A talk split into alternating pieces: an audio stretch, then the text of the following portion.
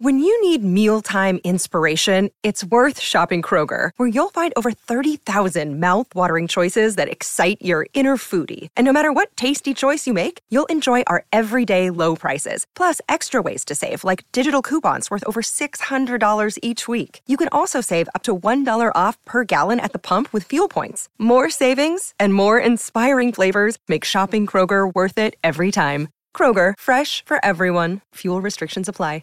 Another day is here, and you're ready for it. What to wear? Check. Breakfast, lunch, and dinner? Check. Planning for what's next and how to save for it? That's where Bank of America can help.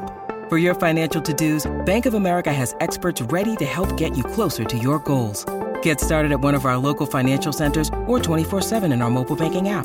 Find a location near you at bankofamerica.com/talktous. What would you like the power to do? Mobile banking requires downloading the app and is only available for select devices. Message and data rates may apply. Bank of America NA, member FDIC. Hello, it is Ryan, and I was on a flight the other day playing one of my favorite social spin slot games on Chumbacasino.com. I looked over at the person sitting next to me, and you know what they were doing? They were also playing Chumba Casino. Coincidence? I think not. Everybody's loving having fun with it. Chumba Casino is home to hundreds of casino-style games that you can play for free anytime, anywhere, even at 30,000 feet. So sign up now at ChumbaCasino.com to claim your free welcome bonus. That's ChumbaCasino.com and live the Chumba life. No purchase necessary. VGW Group. Void where prohibited by law. See terms and conditions. 18+. What on earth is a town of 21,000 people doing with two Northern Premier League teams?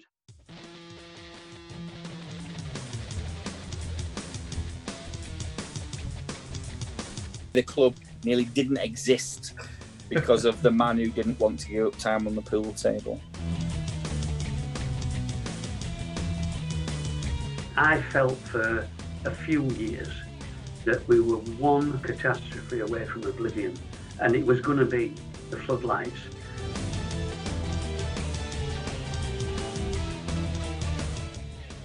It was either Ingfield or the merger didn't happen, if I'm being absolutely honest. Everything was stuck in 1976.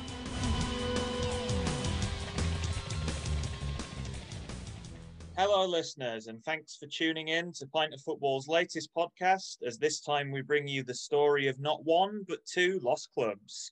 Our two-part special takes place in the town of Ossett on the outskirts of Wakefield, where we find out about a town, an Albion, and what happened when they became united.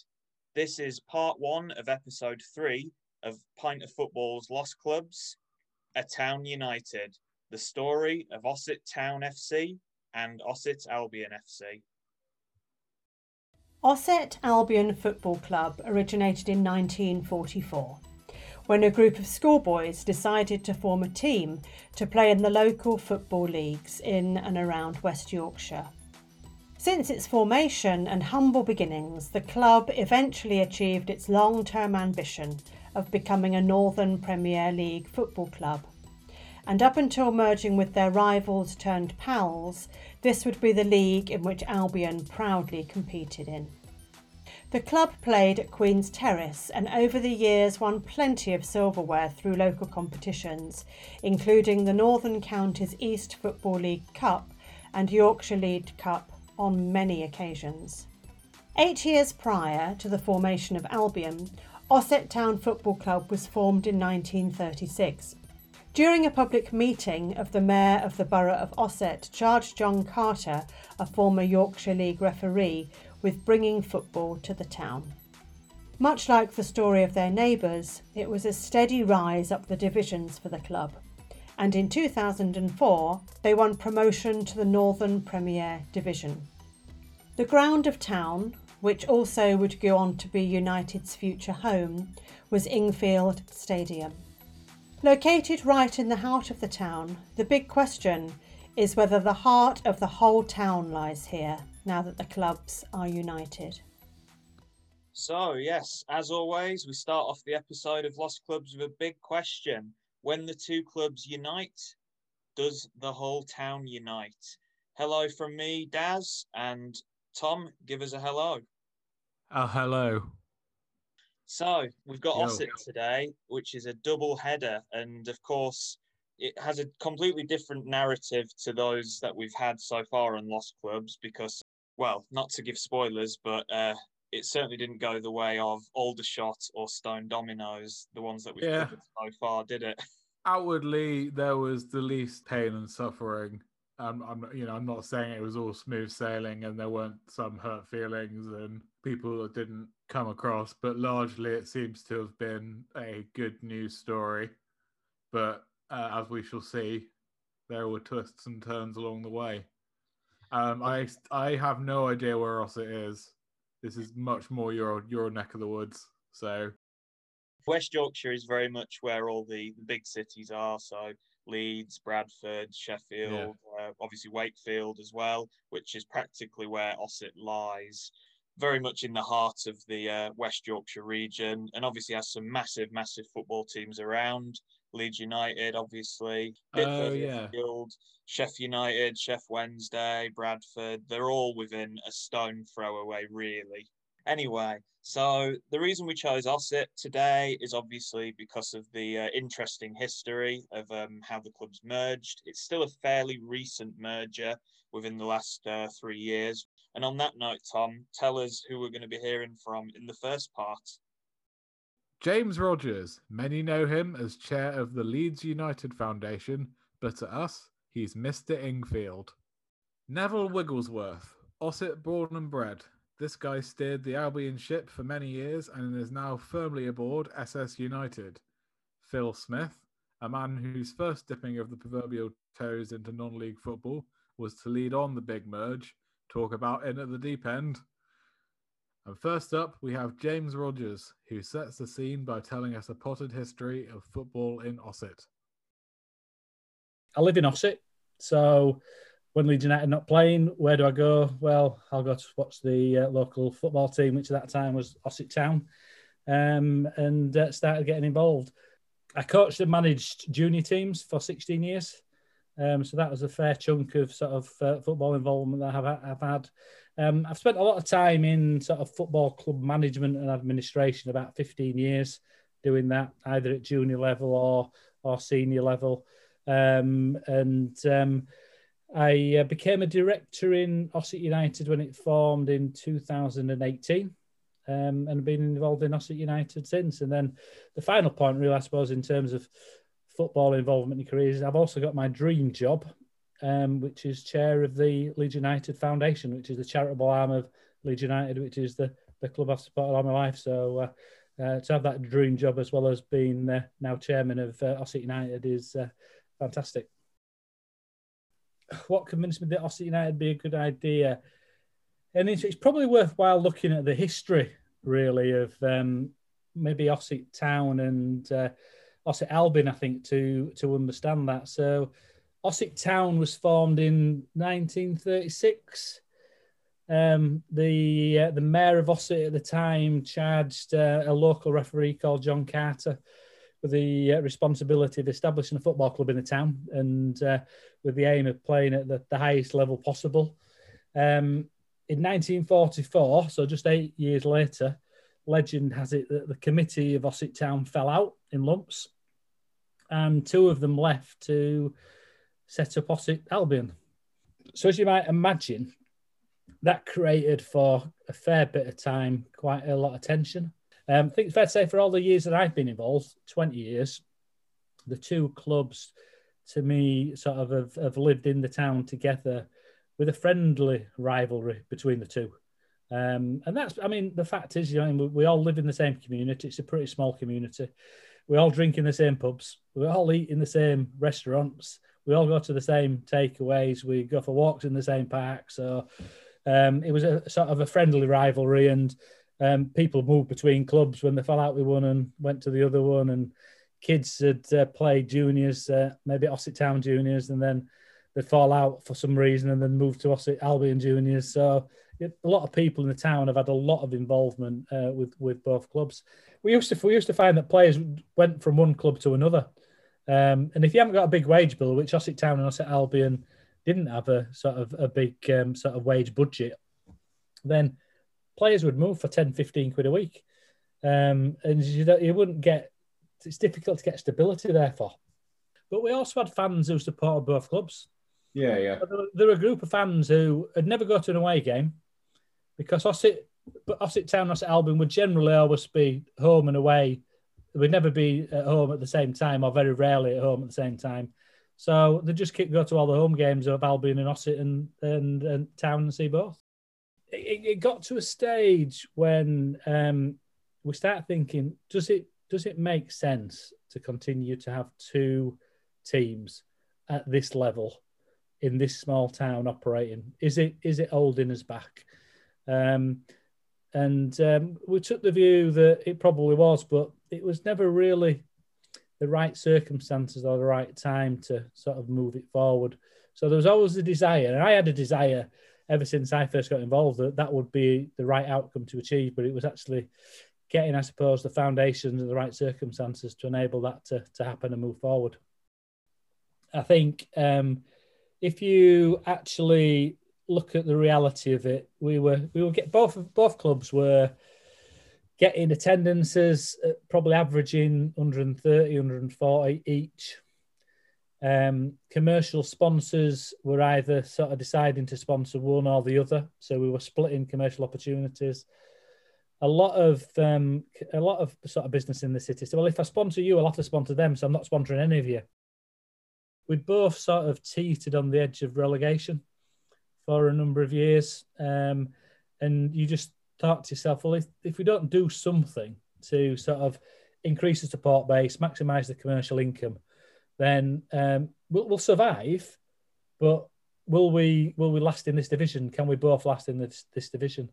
If you're only getting 140 fans in, you're only getting a certain amount of commercial sponsorship in, you can only invest so much in facilities, you can only invest so much in the playing staff. If you're in the league where they're getting many more fans in, or they've got a rich benefactor owner who's investing in the playing side, it's hard to compete. It's hard to compete at that level, and that was the real issue, which actually drove us actually doing the merger and taking it forward. And the finances now are in a much better shape than they ever were with two separate clubs. So were you, as a Town fan, ever worried that the club wouldn't be playing at Ingfield? Like, was Albion's ground ever considered? Does any part of you miss the old place? It was never considered by me. I'll be absolutely honest with you. So, yeah. And for me it was a deal breaker. It was either Ingfield or the merger didn't happen, if I'm being absolutely honest.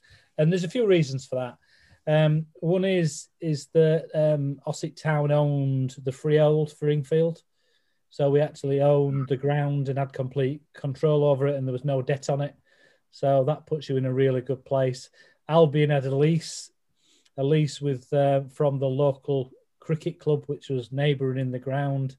It had a lease which was quite controlling and quite sort of restraining in terms of what it could do, so it would sort of prohibit further development and income generation if you weren't careful.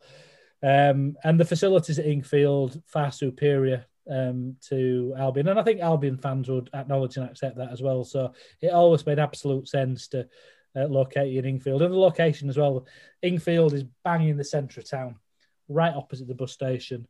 Over the road is the town centre, and you couldn't get a better location in all honesty. So, in summary, Tom, it looks like we've got two pretty small teams in a pretty small town in West Yorkshire. Two small West Yorkshire teams with a sense of stable mediocrity.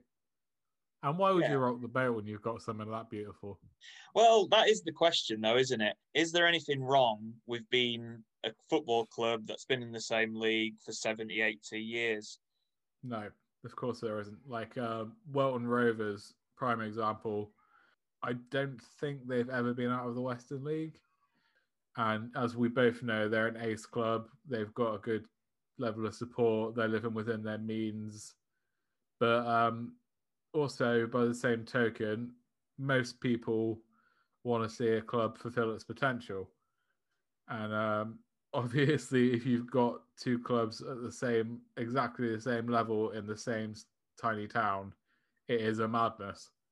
And what James said about them competing for the same advertisers is just amazing. Yeah, I think that to me is the external things, the commercial things that obviously make the difference nowadays in non-league. And I think we've discussed it in previous episodes with Aldershot. You can no longer just be the club that has, a good team, a good attendance. You have to be bringing in money from elsewhere. It's just about fulfilling potential. And so for Ossett, it really felt like a no-brainer. Yeah, and that exact term of no-brainer does crop up a few times in the interviews, so I think it is definitely a recurring theme. Now that we know a bit about footy in Ossett, we move on to find out why the merge was so important. And what better way to do this than through a man who has been at the heart of the local game for over 40 years. Here is Neville Wigglesworth's interview. When it came to Ossett Albion, it was about 1979, I think. The club were going through a difficult time. They were looking for a new chairman. And I was only 33, and I'm naturally lacking in self-confidence. And I thought, it's a big ask for a 33-year-old whose total experience to date in administration was with this local Sunday league. Was there for 30, just shy, I think, of 30 years.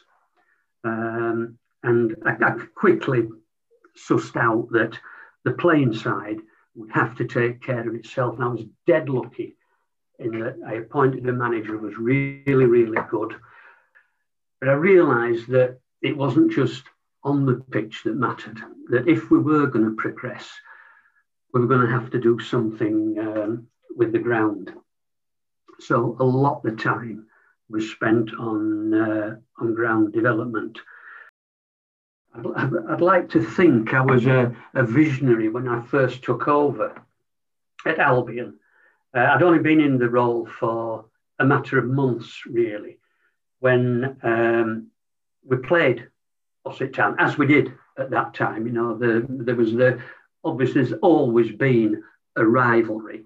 My opinion, that got more friendly as time went on. I think when you go back in time, it was a little less amicable. But I was talking to one game to the Ossett Town chairman. The first time I've met him, he was an elderly gentleman then, highly, highly respected. And I don't know how it came about, but anyway, we arranged to just get together and have a chat. And it happened one Sunday morning. I went round to his house, very civilised, coffee, cakes, and just a general chat. I think I never really asked the question directly. I think we both knew why we were there, but we sort of skirted around this question of a merger. Certainly I never tackled it head on. And the sort of things that I probably would pick up on most, with my tea-boy hat on, every chairman in the Yorkshire League, the Northern Counties East League, and ultimately in the Northern Premier League, used to come into our boardroom and say, what on earth is a town of 21,000 people doing with two Northern Premier League teams? How can a town support two teams at Northern Premier League level? And obviously, it was a simple question, because I don't think the town ever could really support two teams. Our Gates said that. You know, Albion, well, both would hover around 130, 140, which really just isn't enough if you've got aspirations to move up. Sort of aspiring to survive rather than to really succeed. I hope I'm not being disparaging about town, but I can say about Albion, we were hanging on. And I felt that if either of us faltered, it was going to be a long, long road back. And if I can mention it, that of course had a serious knock-on effect when a merger was first mooted, because the FA rules say that should two clubs merge, then they have to take up the position in the pyramid system of the lower club. We were sweating at Albion because at the time when the mergers talk started, we were bottom. And we knew that the whole merger, which I think we agreed with, could go belly up if we got relegated. I felt for a few years that we were I'll call it a catastrophe, but we were just one catastrophe away from oblivion, and it was going to be the floodlights. They were, the floodlights were failing. They were poor. Parts were getting more and more difficult to come by.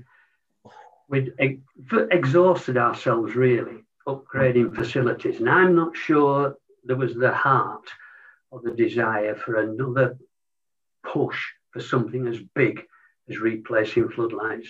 And had that occurred, then I don't know what would have happened.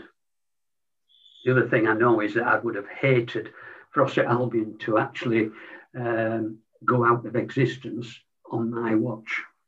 So the merger helped me, in that respect. You could imagine in an alternate world, Neville turning up at Queen's Terrace one day, the floodlights have fallen down, and he just goes, sod it, I'm off.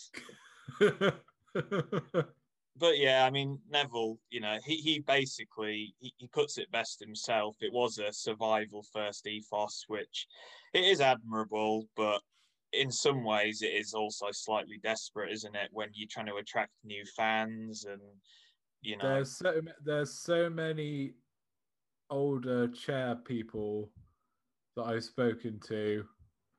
They don't say it, but you can tell in that, in the way they carry themselves and their tone of voice and whatever, I'm only doing this because I don't want to be the one who crashes this club. I think I don't know if that's controversial, but I don't think it's controversial, and it wasn't in the outtake in the cut we just did there. But one thing Neville did say is he had been ready to step down for a while, but for one, he couldn't find the right person to take it on, and for two, with the merger on the table as well, I guess it's a bit of a. It's only really going to be a temporary thing if the merger's serious, which of course it was. So I guess from his point of view, it was a case of keep things ticking along until this merger kicks on properly, I guess, really. That's really interesting about the they have to take the place of the lower team. I had no idea that was the case.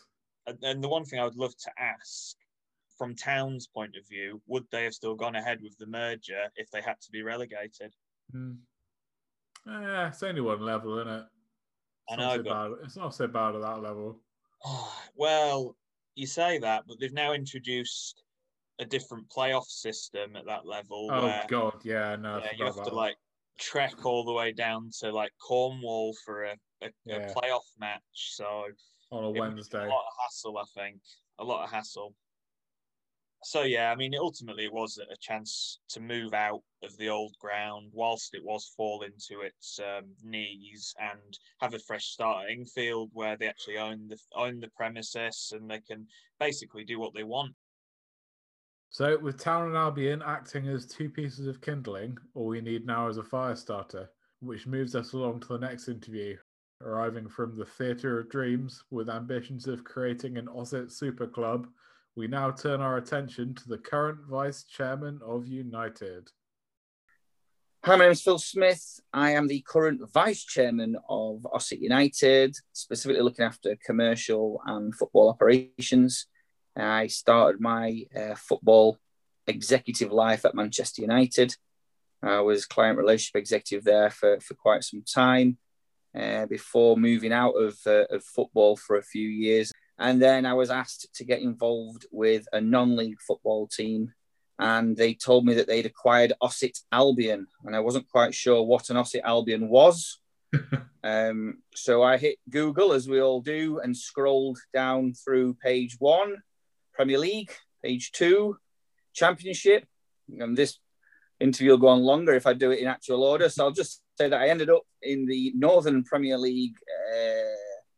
It might have been Southern Division at that time, and found Ossett Albion nestling lovely at the bottom of that league. And that's where my story begins.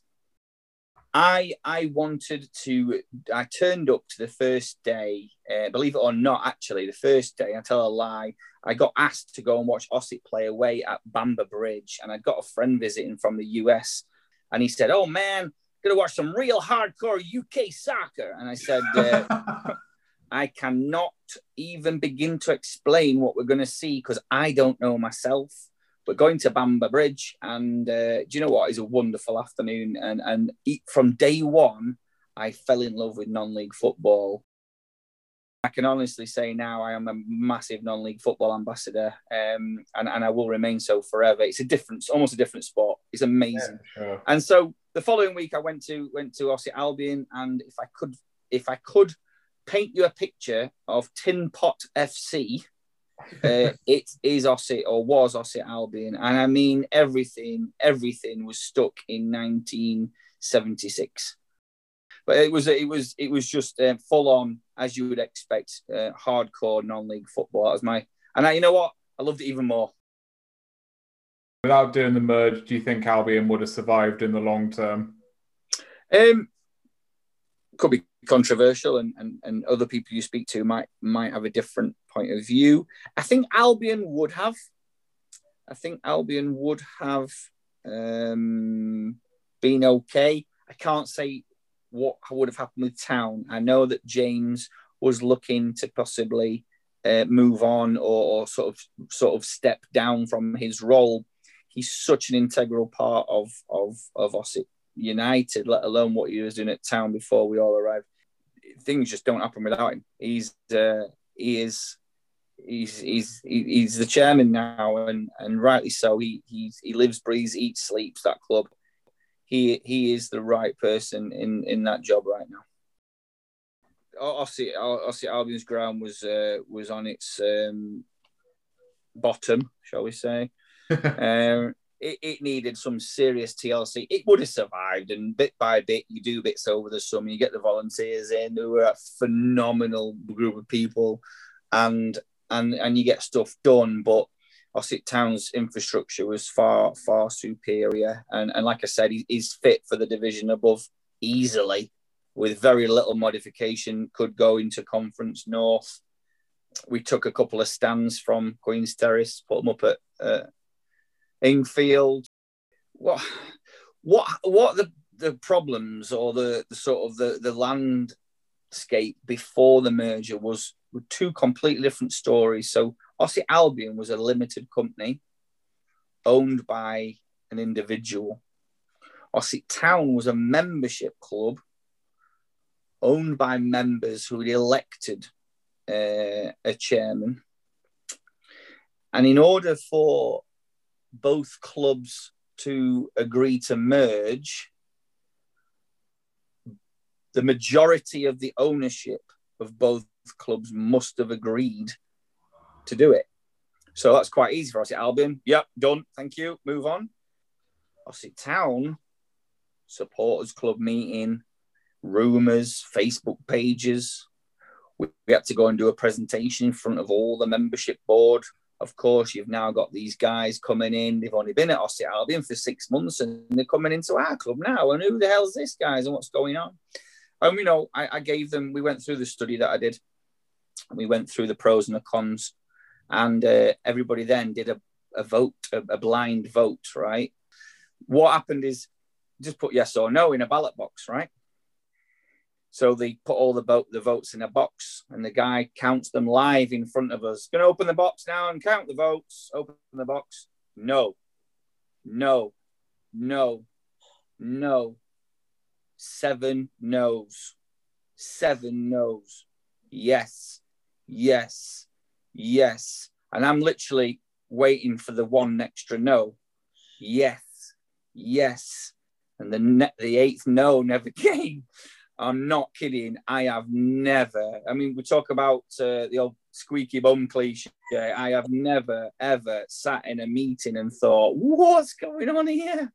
And we asked these seven people to come and have a drink with us afterwards and tell us why. Why are you full on hardcore? Get out of my half of the town. We hate you. Or have you just got some things you're not sure about and you want to address them? Because you could have done that in a meeting before you voted. Anyway, we bought these guys a drink, and I swear down to you, one guy said, "I'm the captain of the pool team." I said, "Right," and he said, "If we merge, we're going to become more popular and get more fans. That's what you're telling me." I said, "Yeah, we are. Yeah, we are. You know, I'm going to get less time on the pool table than aren't I?" And I said, you voted no because you're going to get less time on the pool table. Can you imagine if he would have been the eighth person? So I said to him, mate, I'll buy you your own pool table, put a lock and a gold. I'll give you a gold snooker cue if you want one, fella. So you know what? You were never going to change people's minds. They just no or yes, no. Yeah. Luckily, there was no eighth no, and away we went. And that was it. It was full steam ahead. The FA told us it was a two-year process. You'll never get this carried out in any time shorter than that. And we did it in four months. 2 years work in 4 months. We were over the moon. We did it done. I mean, I like Phil, but I'm going to say this straight away. He told us, and he admitted during this interview, he didn't buy that guy his pool table or a golden cue. So I'm not sure how much to believe of what he's saying, to be honest. Phil was a superb human being. I really enjoyed talking to Phil. I can totally understand someone objecting to a merger specifically because it meant that they would have less time for their thing that they like doing in the clubhouse. I've been at clubs where I won't mention the name, but people don't even go and watch the match. They just hang around in the clubhouse, and that's what it is. That's what it's all about to them. And yeah, so I suppose the fear of having that taken away from you is a real one. And I think, was it Phil that mentioned there were sadly some people that just never came back? Only a handful, but there were people who didn't go along with it. Absolutely. We'll come on to that part of the second part because some of the interviews do go into a bit more detail on that. And I guess it kind of leads us in nicely, actually, to say what's going to come up in part two. But before we do that, I think we should conclude part one, Tom, because we always like to, you know, analyse the data, analyse the facts, analyse the opinions, and this one is a very, very straightforward answer compared to the ones we've done in the past. Why do we think Ossett Albion and Ossett Town folded? Because it was stupid to have two teams in Ossett. So they didn't actually fold like the other teams we've done. They didn't fold because of lack of commitment or lack of finances or anything like that. They simply made the decision to merge before any of those possible options could happen, which is, you know, incredible foresight, really, to see that they can't actually sustain themselves forever like this. Okay, so we're going to round things up. So the merger was agreed by the majority. There's a real feeling of a fresh start for football in Ossett, but that's not to say the story ends here, and we'll leave listeners with an insight into what's to come in part two as we hear more from Ossett's finest about how things panned out. Part two has some real good insight into the actual ins and outs that happened. And with that, I'd say thanks for tuning in to Pint of Football's Lost Clubs, and we'll see you next time for part two. There's significant opposition to it from that small fan base, so much so that the majority of those haven't followed Ossett United. it was quite difficult because the immediate power struggle started to happen. And I was very, very insistent that I would only have one master. Whoever was the boss is the boss, but I'm not taking orders from 10 different people because it'll piss me off. Ossett United was still too new to have that organic support, you know, where you burst into song and you've got your own club songs and what have you. So there was parts of it that were quite challenging. But the other side of it was, you know, there's a new club, a new adventure. People were on board with it, people buying into it. It's more than just two clubs combined. The merger presented all sorts of new possibilities. For me, expectations were raised. It was an open invitation to the town to say, come and support this club. We're new. We haven't got any in crowds yet. We haven't got any cliques. We've got no, you know, little groups to make you feel uncomfortable. We're just open and ready. My only concern was it'd take longer to get served at the bar. Throughout the negotiations prior to that happening, there were meetings by the new owners with supporters at Ossett Albion, with supporters at Ossett Town. I think it was a shrewd move to keep supporters involved and let them know what was going on. We're actually seeking to climb the football pyramid as well. One of the big challenges we've got is that our big opportunity potentially is that Wakefield is the largest city without a football league team. Yeah. And that is a massive omission. Well, those people that were worried already lost their club because they were worried about losing Ossett Town. But they wanted Ossett Town for selfish reasons. They were the people that wanted a little club that did only have 10 people in the bar because they were one of those 10 people and they liked it. That's what they were worried about losing. We're still Ossett. We're still in the town of Ossett. We still play at Ingfield. So I don't miss anything about town because everything is still there. I felt that as two clubs, we started to look forward rather than look back on perhaps past glories. I'd like to think football has survived in the town because of the merger, because I know both teams were really, really struggling. But I think the ultimate was, come on, let's have a go at something. Let's create a super club.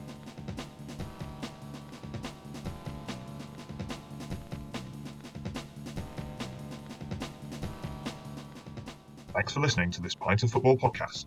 We would like to inform listeners that the content of this podcast has been permitted for use in this podcast only, and the content is from the view of the individuals involved, not Pint of Football. Thank you to Phil Smith, Neville Wigglesworth, James Rogers, Andy Mathery, Craig Biddlestone, and Fenella Kelly for sparing their time to help us with this recording.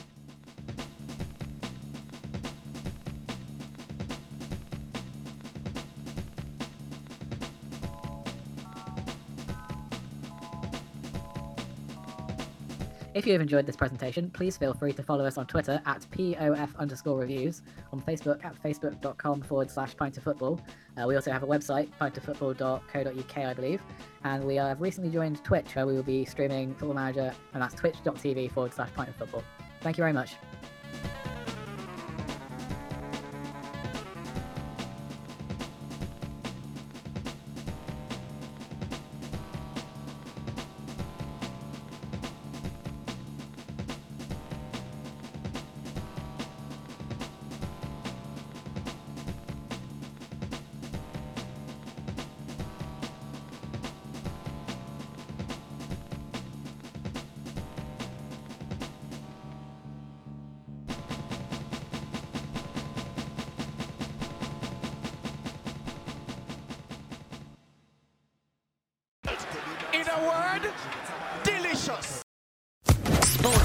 Podcast Network. It's time for today's Lucky Land horoscope with Victoria Cash. Life's gotten mundane, so shake up the daily routine and be adventurous with a trip to Lucky Land. You know what they say, your chance to win starts with a spin.